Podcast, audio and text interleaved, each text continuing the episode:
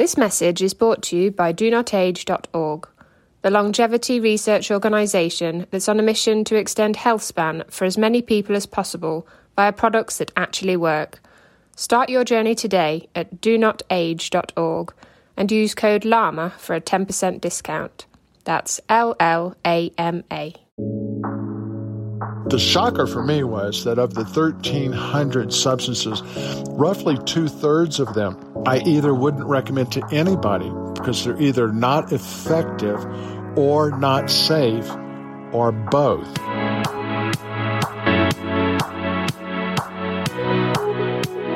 Hello again and welcome to the Live Long and Master Aging podcast. I'm Peter Bowes. This is where we explore the science and stories behind human longevity. Now, a recurring theme and a recurring question on this podcast revolves around the issue of dietary supplements, some of which I'm convinced are very good for us, others leave me rather sceptical. The question is, what, if anything, should we take? When? Why? How often? And how do we know that what we're consuming isn't going to react adversely with something else that we're taking to improve our energy or heart health or to lose weight or to put on weight or build muscular strength? There are many different personal reasons why we might want to supplement our diet, including, of course, to increase the length and quality of our lives, our health span or lifespan. Well, my guest today is Doctor Walt Larimore, a family physician for over forty years, the author of multiple books and articles on healthcare, the latest being The Natural Medicine Handbook, the truth about the most effective herbs, vitamins, you might say vitamins, and supplements for common conditions. Doctor Larimore is based in Colorado Springs in the U S state of Colorado, a beautiful part of the world. Doctor Larimore, welcome to the Live Long and Master Aging podcast. It's great to be with you, and, and Walt works just fine for me. Walt and Peter, that, that sounds perfect to me too. So Walt, good to meet you. And this is a, a fascinating subject, and as I say, it, it comes up frequently in the many discussions that I have about trying to achieve a, a good health span, a long health span where we enjoy optimum health for as long as possible. And uh, I know it is confusing to a lot of people. You just got to go to the pharmacy, to the chemist, and look on the, the racks of different supplements available to us, and, and hence the confusion about what to take. Was that the premise behind this book? Try to answer some of those questions. I, I wish it was so noble, Peter, but I... Uh... I actually started in uh, media work. I was a family physician practicing down in the Orlando area, a little town called Kissimmee. At nighttime, they call it Kissimmee. But uh, the Fox uh, News folks had begun a health channel called the Fox Health Channel. It actually started as America's Health Network, and then it became the Fox Health Network. And so I did live programming for Oh, about five years, but the first program, which was March twenty-fifth, nineteen ninety-five, and I remember that date because it was so horrible, because we had done, I'd never done television and, and media work, but I was just a family doctor, country family doctor, but I uh, got on T V that night, and my first three questions were about natural medicines, herbs, vitamins, and supplements, and I knew nothing about them, and I found out how important this is to consumers and to the lay public. And this was, that was, you know, twenty-five years ago, and it's become even more important. And especially in this country, the only developed country in the world where these substances are essentially unregulated, we as consumers, healthcare consumers, and then myself as a healthcare professional, are really lost without some guidance on what do we buy, what's uh, uh, not contaminated, what will actually get into our system, what will help our system. And because they're not regulated, the advertisers can well, basically feed on us, if you would. And as a result, at least in this country, the United States, billions of dollars are spent that I think are spent needlessly. So it's, I've come about it, about it in a different way. Then with my own aging, of course, it's become personally important, not only to me, but to my patients. So remembering that television show, do you now know the answer to, does vitamin C work for colds? I, I know a lot better than I did now for two reasons. Number one, I've studied it for the last quarter century. Number two, we now have that quarter of century's worth of studies literally from around the world. And then number three, we as health consumers have access to independent quality testing labs so that if we decide to take a vitamin D or a vitamin C or a zinc lozenge for a cold or influenza or what have you, we now have sources that we can go to and find out, is what we're being sold, does it actually contain what the label says?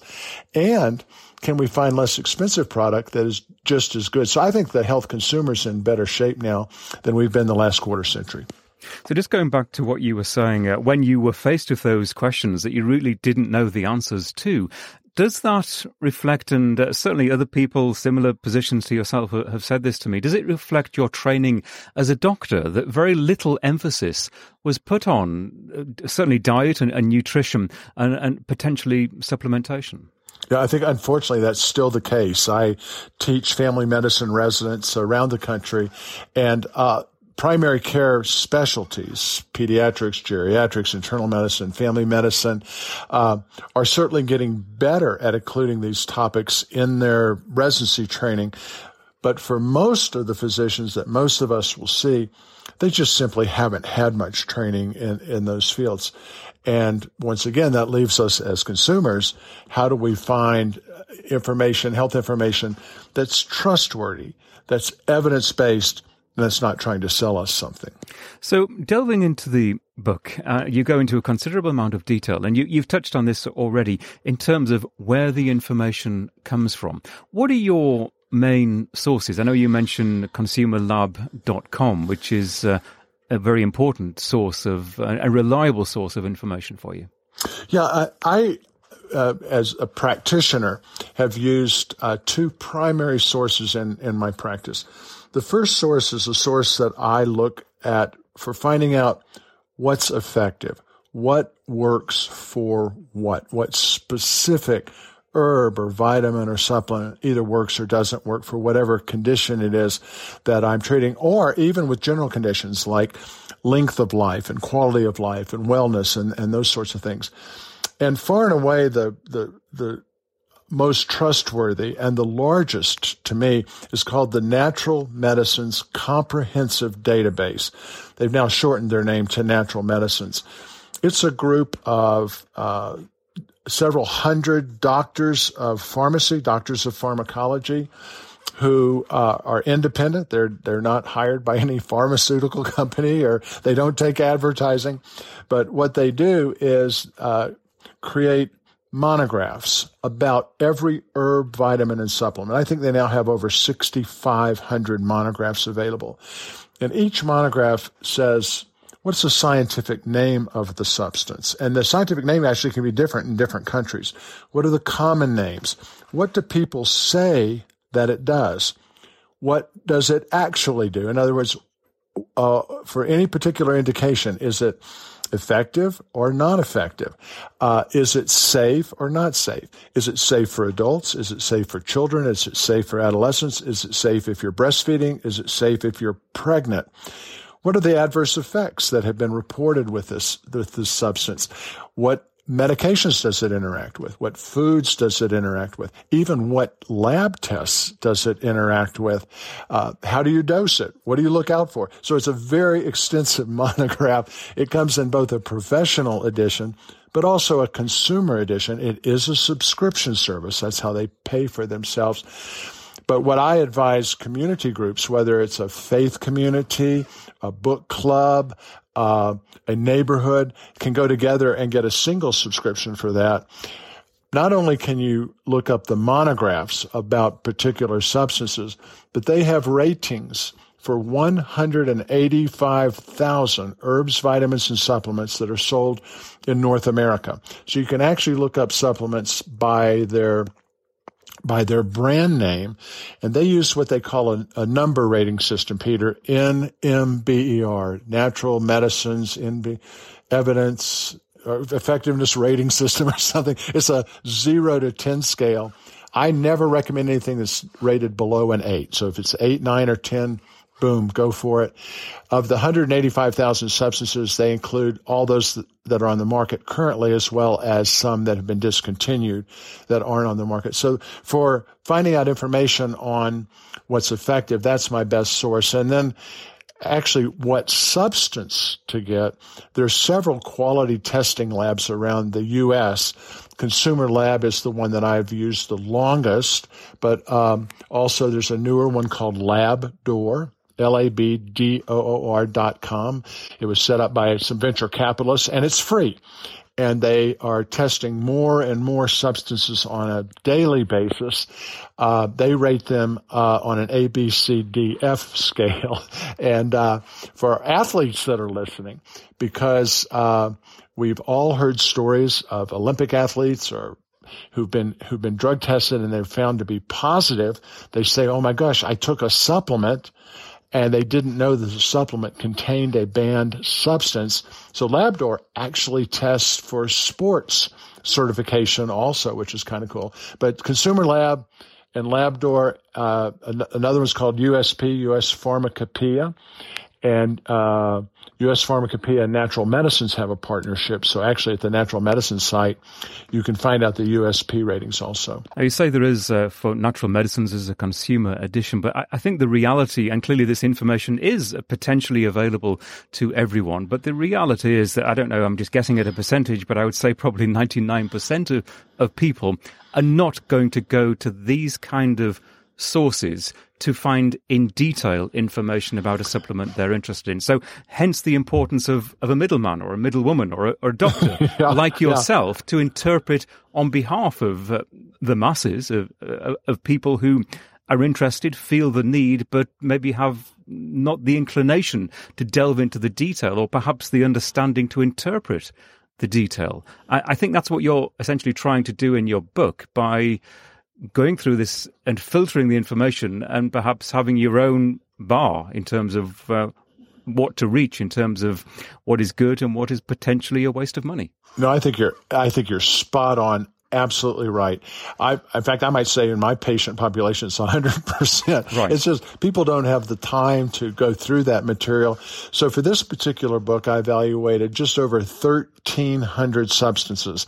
Uh, now, I'm not doing the lab tests, but just gathering the information to put it together for people.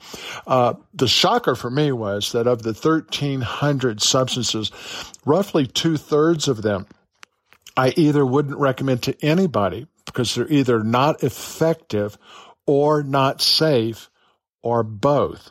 And then roughly twenty-five percent of the of the herbs, vitamins, and supplements that I evaluated could be used by some people in some situations. And that left us with about ten percent that the general public should perhaps consider. And then what I did for each chapter, whether it was brain health or general health or longevity or heart health or weight loss or skin health or hair health, was to actually just put a chart at the end of the chapter showing what's effective, what's safe, what's not effective, what's not safe. It allows people to look up. I had a lady write me the other day and said, "What's your feelings about L-tyrosine?" And I said, "Well, actually, I don't think you should care what my feelings are. I think the question is, what does the evidence show about L-tyrosine?" And it's evaluated six places in this book. And for at least the conditions I evaluated that particular substance for, it's neither uh, effective nor potentially safe. And so my goal is to help guide consumers into finding what works. And then where can they avoid wasting money, either spending too much money for a substance that will work? For example, you mentioned vitamin C early on, Peter, and we can find vitamin C product that's been quality tested by Labdoor or U S P or consumer lab dot com that varies, if we took a five hundred milligram dose, for example, that varies from as little as two cents a tablet to as much as five dollars a tablet. Why in the world would you pay five dollars for something that you could pay two cents for? Uh, I mean, if you want to buy a, a, a brand name that sells for three or four or five dollars, knock yourself out. But if you're interested in getting what you need and being a good steward with the funds that you have, then there's options for discovering that. Now, you address very early on in the book the question, well, wouldn't life be much better if we didn't need supplementation? Indeed, perhaps that is the case for many people, and that we're bamboozled through advertising and maybe even peer pressure to sometimes take supplements believing it's going to be good for us, when actually, if we ate a balanced diet and got lots of exercise and didn't smoke, we'd be doing pretty well anyway. And we'll continue this conversation in just a moment. Hey, quick question for you. Are you someone who wants to be fit, healthy, and happy? And what if I told you you could get your dream body by simply just listening to a podcast? I'm Josh. And I'm K G, and we're the hosts of the Fit, Healthy, and Happy podcast. Listen, we get it. Fitness isn't easy. Carbs, no carbs. Just stop, okay? It doesn't have to be that complicated. And that's why we made this podcast. We get straight to the facts so you can become your best you. So the way to check us out is click the link in the show notes or search Fit, Healthy, and Happy podcast on any of the major podcast platforms. We'll see you soon. Yeah, I, I, I, you and I have never met and we've never talked, but it sounds like we're brothers from different mothers. You know, um, I rate uh, interventions like a, nut- a nutritious diet, a good restful sleep, movement. I've gotten away from the word exercise, but movement, avoidance of tobacco products.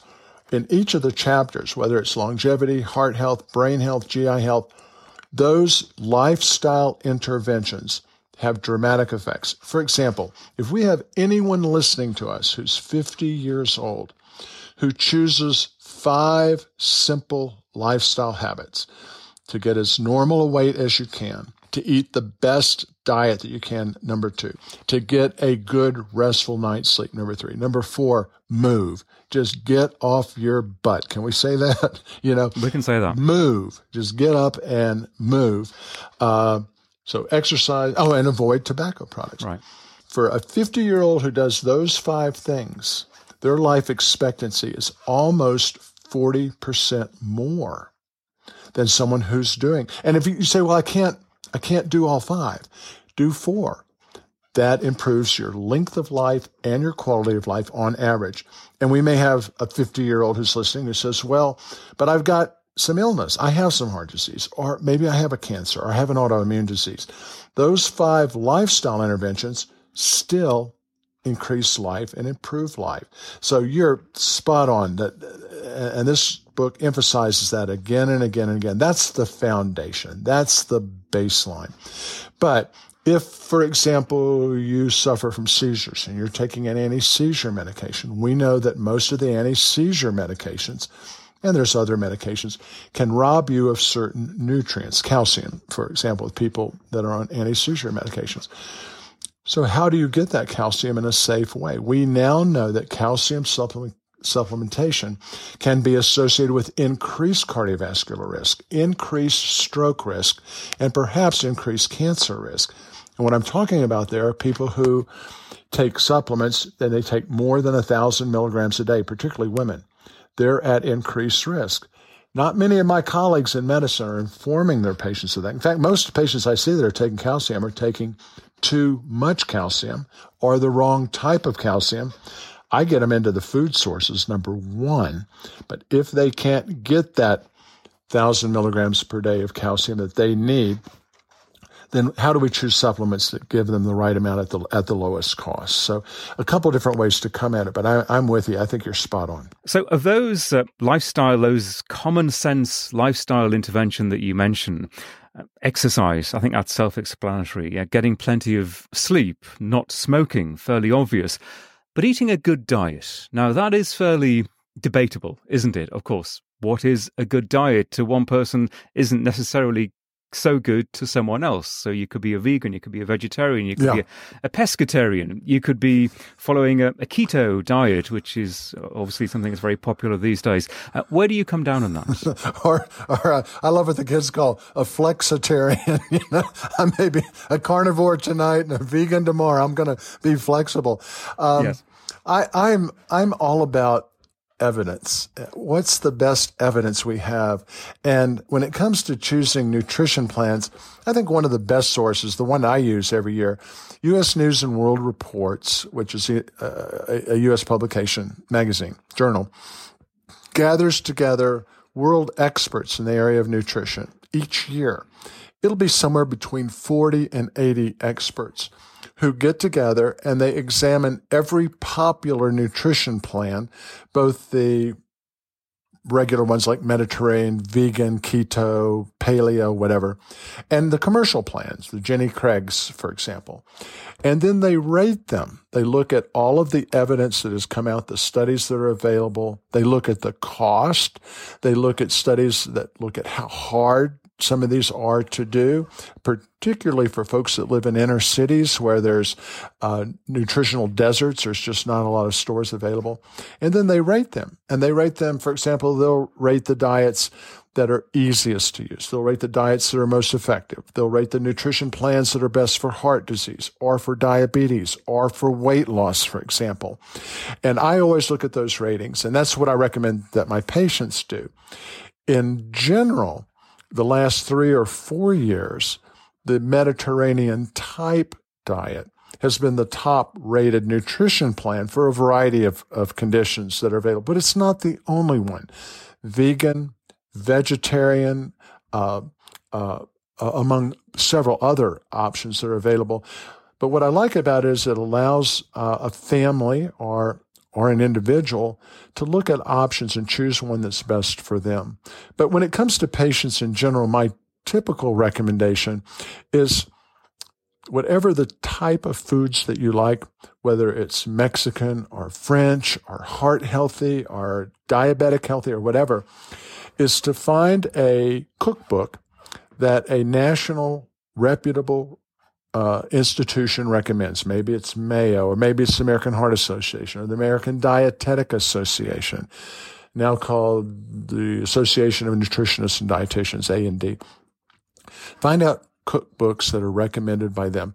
Barb and I did this with Kate and Scott when they're our kids when they were teenagers. We were putting on a little bit more weight than we should. We knew we weren't eating as well as we should. The kids knew that. And so we actually purchased an American Heart Association cookbook. And then we got a second cookbook from the American Dietetic Association. This was, I'm talking twenty years ago. And what we began to do, Peter, was just try recipes one at a time, knowing that the average family eats about ten to twelve dinners per month. Now, what I mean by that, we eat thirty dinners or thirty-one dinners, you know, at night. But yeah, sometimes we repeat. We may have hamburgers twice, and we may have chili twice, or what have you. But the uh, first recipe that we tried was a vegetarian lasagna made with soy crumbles. And I thought, this is going to be the worst night of my life. I am not a soy crumble guy, you know, and I was a carnivore at the time. And Barb cooked that lasagna, and the four of us loved it. Now, then we tried another recipe and another recipe we didn't. But after a couple of months, we had found fifteen recipes that we loved. Barb and I still use those same fifteen recipes. Kate and Scott are both married. They still use those same recipes. So it, it wasn't that the nutrition plan became an obstacle. It became fun. It became enjoyable to find what you like. And, and Peter, the same thing's true with exercise. You know this. Find find movement you like to do. Find someone you'd like to do it with that you can be accountable. And so good health can be good fun just with a little planning. And I think some people think these uh, interventions have to be, well, they make them overly complicated. And yeah, you're right. Exactly, that's exactly the point right that you've just made. And, and that includes exercise. Good exercise can be simply going for an hour-long walk every morning with your dog at a good brisk pace. That's great exercise and more than most people get. Oh, absolutely. The, the, you know, the current recommendations are, you know, that roughly one hundred fifty minutes a week. But we now know that it can be in five-minute increments, three-minute increments, uh, even standing while you work, even at, at work, having walking meetings. I get tickled when Barb and I go to the mall and people spend fifteen, twenty minutes trying to get a parking place next to park out in the outback where it's safer to park anyway. Walk in. It's just movement. It's getting up. I, I, I see patients two days a week, and then I write three or four days a week. But when I'm writing, I have a little timer, and it tells me, get up and move. It may be walk to the back garden and just take a look. Right now, we've got some irises coming up, and look at those irises for a moment, just that moment of relaxation.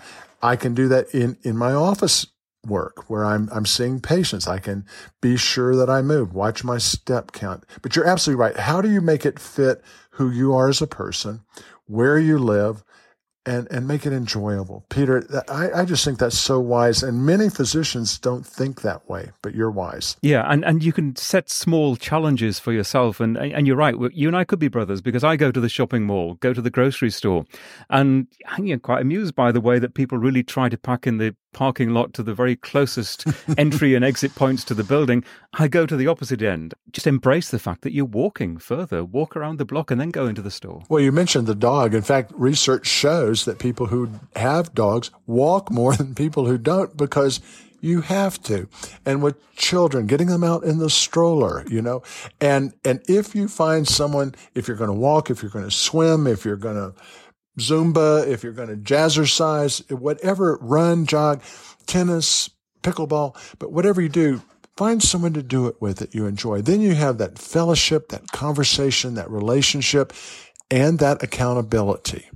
I'm curious about this, and maybe we've covered it already in terms of your other answers, but as a, a physician, based on your experience, is there one condition that you would think is a, there's a relatively simple fix for, a condition that comes up time and time again, but people don't seem to realize that if, if only they did this in their lives, they wouldn't be suffering from continuous um, digestion-related complaints or heartburn or a recurring ankle sprain, something like that. Is there something in, in your career that's come up time and time again? Well, this book kind of centers on that, because we talk about heart disease.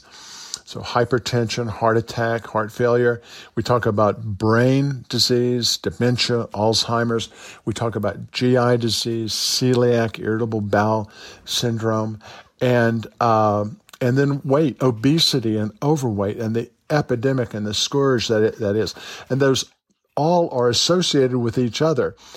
I just was reading a study this morning that talked about a, a fairly aggressive nutrition and exercise plan for di- people with diabetes and hypertension. Both of those diseases were reversed, the normalized, off medication. I'm talking type two diabetes, not type one where there's the insulin, but type two diabetics who could be cured. It's hard work. But it's not as hard as having a heart attack. It's not as hard as losing a limb. It's not as hard as developing dementia is.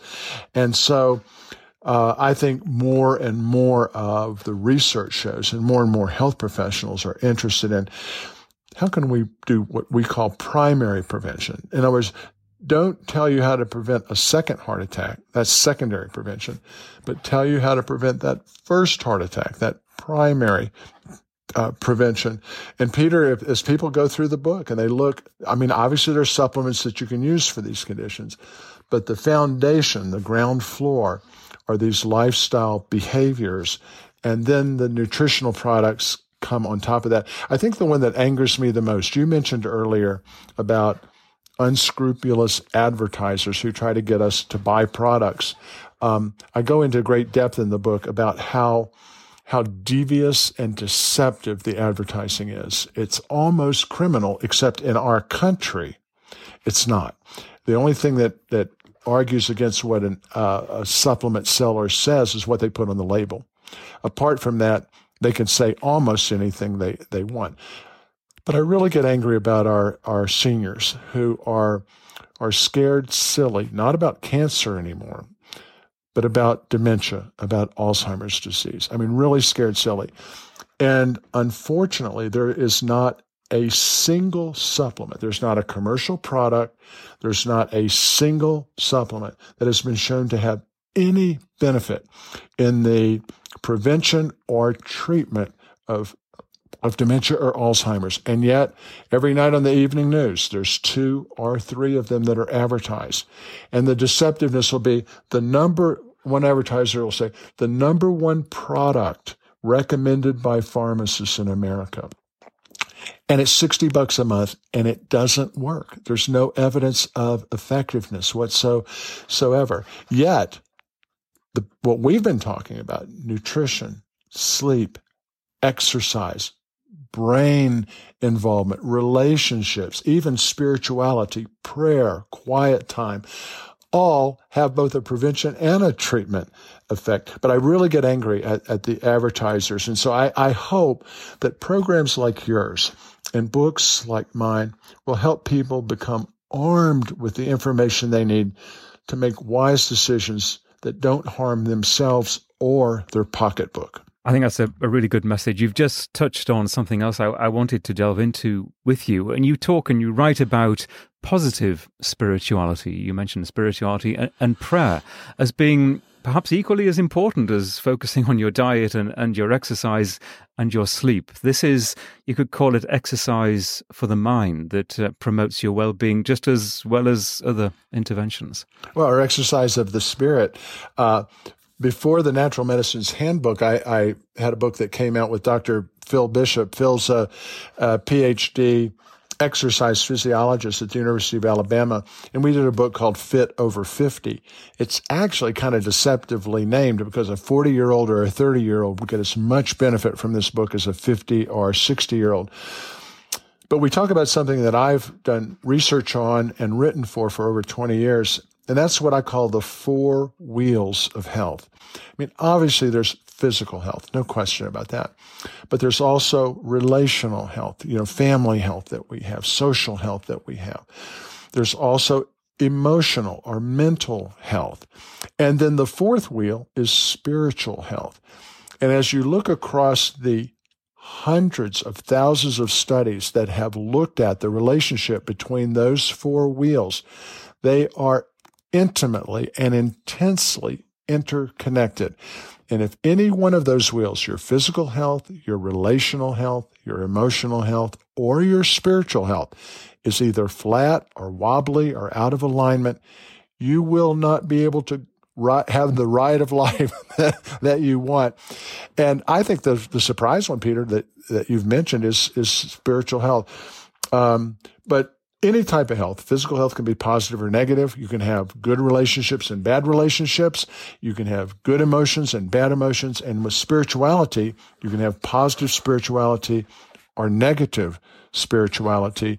I'm involved with a research project at the residency that I teach at in Tulsa, Oklahoma. I live in Colorado Springs, but I'm a visiting professor at a family medicine residency in Tulsa. And we look at our hospitalized patients that are coming in. The Joint Commission, which accredits all healthcare institutions in this country, now has a requirement that uh, patients have a spiritual history taken upon admission to find out if they have any spiritual needs and if they do to meet them. Maybe they need to see a pastoral professional, or maybe they want to see a chaplain, or maybe prayer is important to them, or maybe they need some reading, or whatever the case would be. What is that patient's spiritual needs during their hospitalization? But we've also begun to ask patients, do they have any religious struggle? And the questions that I teach the residents, I call them the LAP questions. And these are questions only for patients who we admit who have a religious belief or a, or a spiritual belief, who have a some understanding that there's a God in their in their view system and that they believe in or have heard of. So for people who are religious, we'll ask the LAP, L A P questions. And that is, if, if someone believes in God, we'll say, does this illness, does this cancer, does this accident you've had make you feel that God loves you less? That's the L question. The A is abandoned. Does this illness make you feel that God has abandoned you? Ha, ha, are you a person who's prayed for healing and gotten a no to that? So do you feel God has abandoned you? Or thirdly, and this one, for example, is very common with our Muslim patients, do you feel that God's punishing you for something, and that's why you have this illness? What the research shows is that people who have religious struggle are much less likely to do well, to recover Uh, as quickly or to as recover as well, or even cope as well.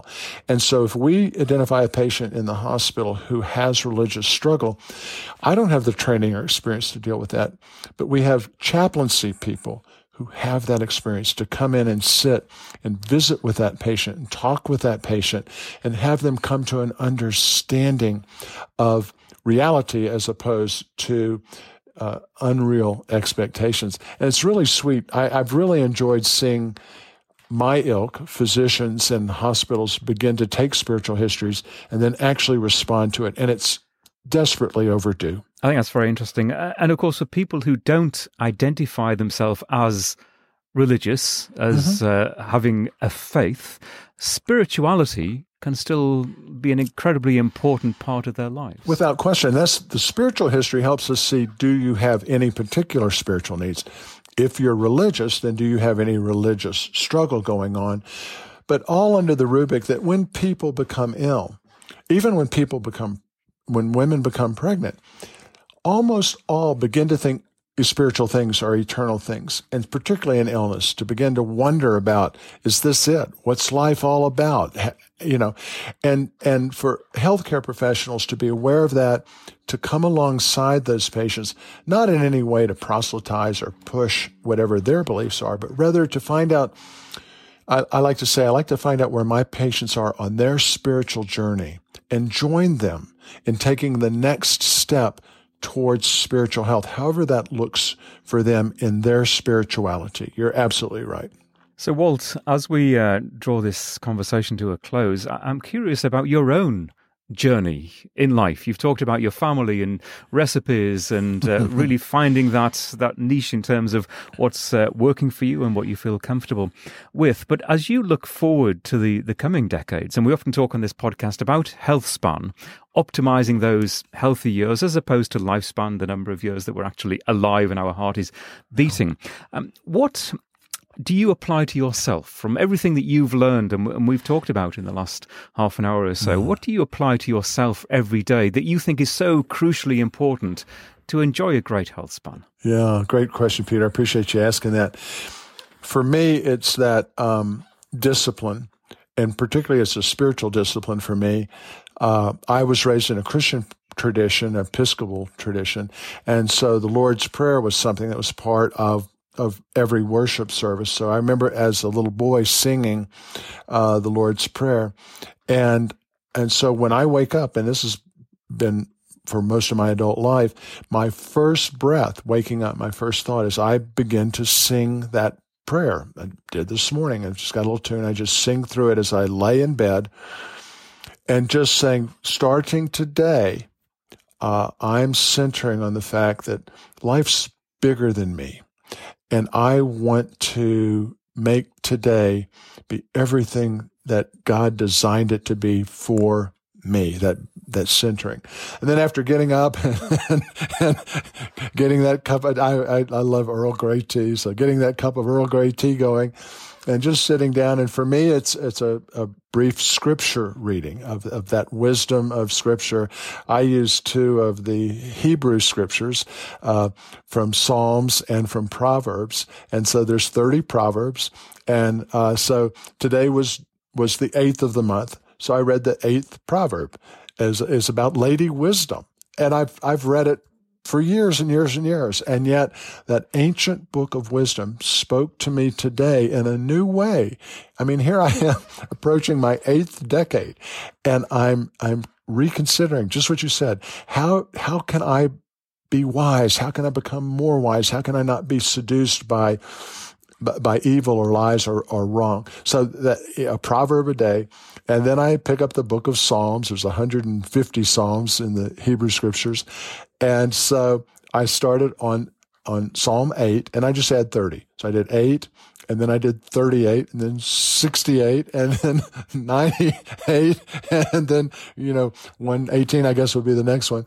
And it takes about ten, fifteen minutes. And uh, up here in the mountains, we're at the point where when I'm doing that, the sun's starting to rise. And it's just for me been a good discipline of, of that spiritual centering. Barb's not up at that point. So then I go and, and have my treadmill time. Uh, and I watch the, the uh, news program, do my, my walk. I've got some arthritis, so running's kind of hard for me. And then I found uh, a Royal Canadian Air Force exercise program that even us old folks can do, and printed off the internet. I've got a little exercise routine I go through every day. It's very simple to do.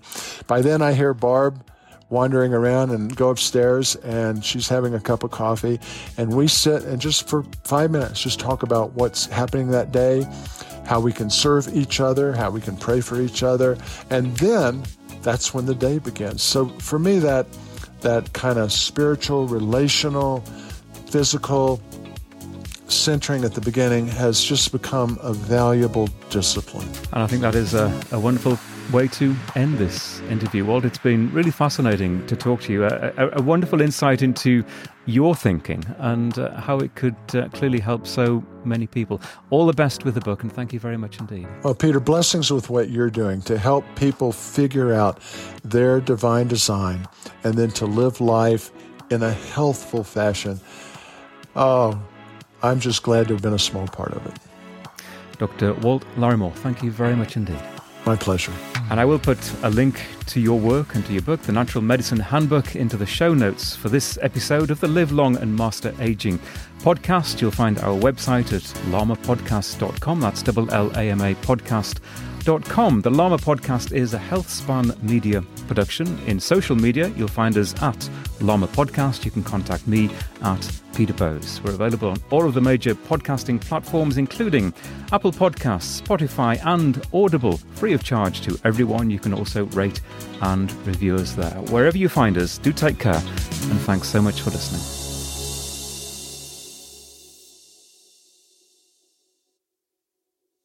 FlexBeam is a portable red light therapy device that's now being used by leading athletes, including the Norwegian tennis player Casper Ruud. Whenever you put the FlexBeam on, you feel it starts to work right away. I need something that can help repair all the fibers that I have broken in the serves. The infrared lights penetrate the skin and makes the muscle tissue recover faster. FlexBeam, I keep it with me all the time. Recharge Health is offering Llama Podcast listeners an eighty dollars discount on the purchase of a FlexBeam device. Go to the website recharge dot health and use the code LLAMA at checkout. That's L L A M A. You'll also find the link in the show notes for this episode.